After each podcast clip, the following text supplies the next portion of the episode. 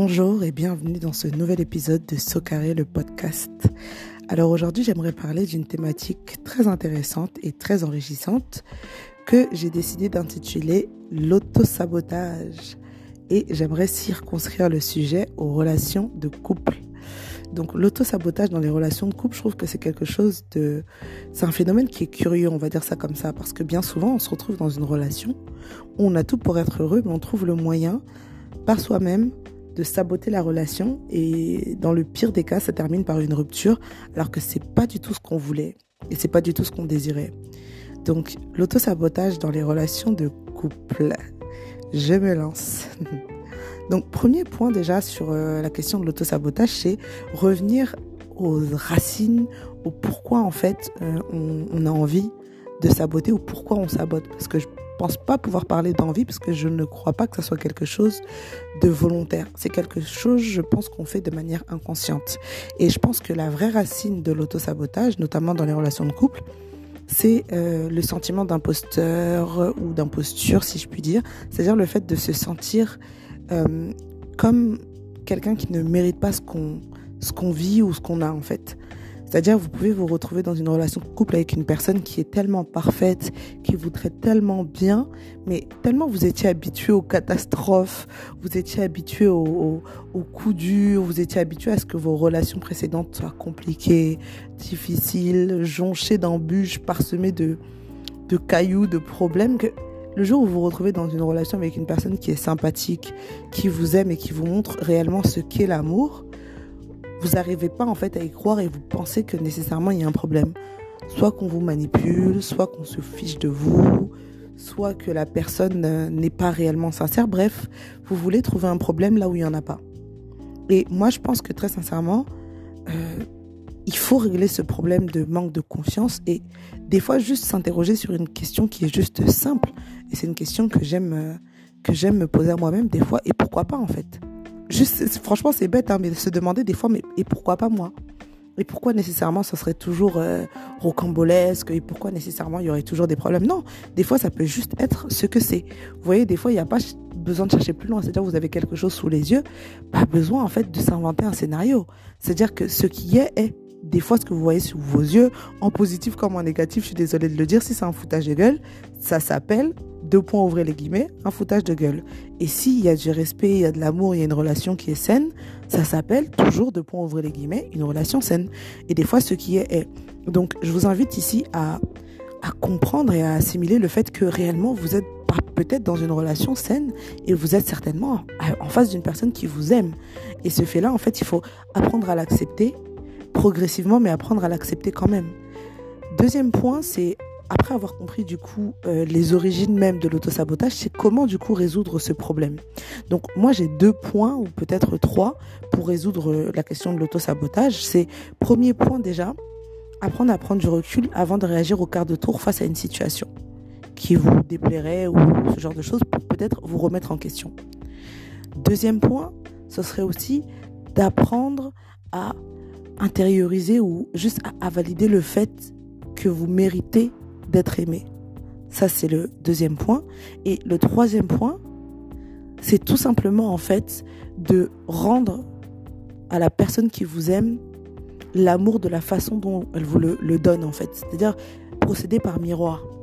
Donc je vais repartir du début et je vais vous expliquer point par point euh, comment en fait résoudre le problème d'autosabotage. Donc rapidement, premier point, donc euh, c'est reconnaître qu'on a un problème d'autosabotage. Donc reconnaître qu'on a un problème d'autosabotage, ça va nous permettre quand on va se retrouver face à des, situations qui ne nécessitent pas d'aller jusqu'à la rupture, hein, par énervement, de se dire ok, je sais que j'ai un problème d'autosabotage et je sais que j'ai une petite tendance à tout casser alors que c'est peut-être pas aussi grave.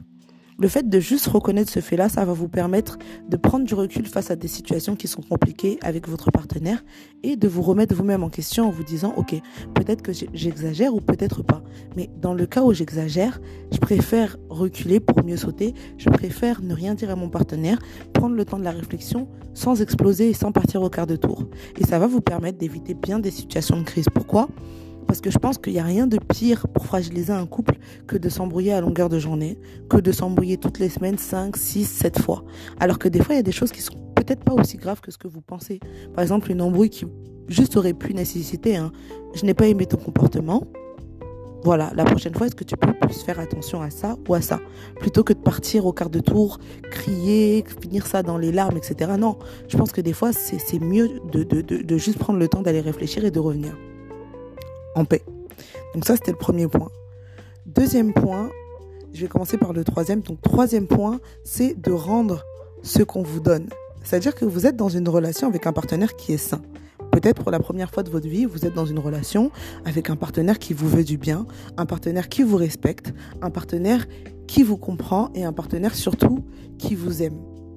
Mais si vous voulez continuer à recevoir de l'amour et tous ces bons traitements, rendez à votre partenaire ce qu'il vous donne. N'hésitez pas à dire à votre partenaire que vous êtes heureuse d'être avec lui ou heureux d'être avec lui, euh, avec elle, pardon. Donc, n'hésitez pas en fait à rendre votre partenaire tout l'amour, à rendre à votre partenaire tout l'amour qu'il vous donne. Pourquoi? Parce que quand on donne de l'amour à quelqu'un, on s'attend à la même chose en retour. Personne n'a envie d'être avec une personne qui nous fait comprendre tous les jours par des critiques, des embrouilles incessantes, qu'il n'y a rien de positif en fait à nous avoir dans sa vie. Donc si votre partenaire vous donne de l'amour, si votre partenaire vous respecte, si votre partenaire euh, fait tout en fait pour que vous soyez bien, essayez de lui rendre la monnaie de sa pièce. C'est-à-dire vous-même, quand vous avez envie de réagir d'une certaine manière, réfléchissez à la manière dont votre partenaire lui-même réagit dans cette situation-là. Et faites-en de même pour lui rendre ce qu'il mérite, tout simplement.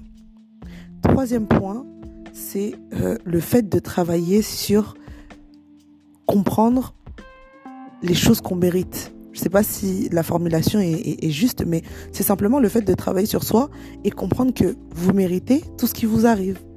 C'est pas une question de chance. Il faut pas se sentir en fait pas légitime à profiter de ce que la vie a de meilleur à offrir en fait. C'est pas parce que dans le passé vous avez été habitué à vivre des amours assassins, des amours catastrophes qu'aujourd'hui vous pouvez pas réellement vous retrouver dans une situation et dans une relation avec une personne qui vous mérite réellement et que vous méritez aussi en retour.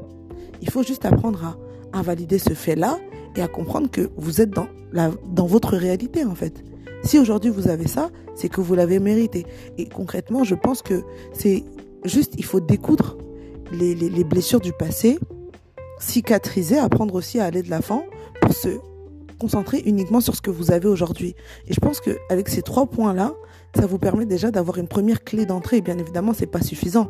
Il y a toujours des points, on peut toujours rajouter euh, d'autres points par rapport à la, question de l'autosabotage, vous voyez C'est-à-dire, euh, voilà, je pourrais rajouter au hasard euh, le fait de revoir l'image que vous avez de vous-même, c'est-à-dire qui êtes-vous réellement dans une relation de couple? Qu'est-ce que vous pensez mériter? Quelles sont vos croyances, etc. Bon, on pourrait aller très très très très loin pour euh, revoir les questions qui concernent l'autosabotage, mais je pense qu'avec ces trois points-là, ça vous donne déjà des clés d'entrée pour pouvoir vous remettre en question et aussi euh, améliorer la vie ou la qualité de vie, si je puis dire, de votre partenaire et la vôtre aussi par la même occasion. Voilà, et surtout renforcer vos liens puisque ça vous permettra de préserver votre relation et de la faire durer le plus longtemps possible juste en prenant ces trois steps-là. Donc j'espère en tout cas que je me suis pas trop éparpillée et que vous avez bien compris le message que j'essaie de vous faire passer. Mais en conclusion, j'aimerais juste vous dire que vous méritez tout ce que vous avez. Et n'hésitez pas à prendre le temps de réfléchir avant d'agir, surtout si vous savez que vous avez un problème d'autosabotage. Voilà. Donc c'est la fin de cet épisode de Socaré le podcast. Je serai ravie de vous retrouver pour un nouvel épisode très prochainement. Et je vous dis à très vite et à très bientôt pour un nouvel épisode de Socaré le podcast.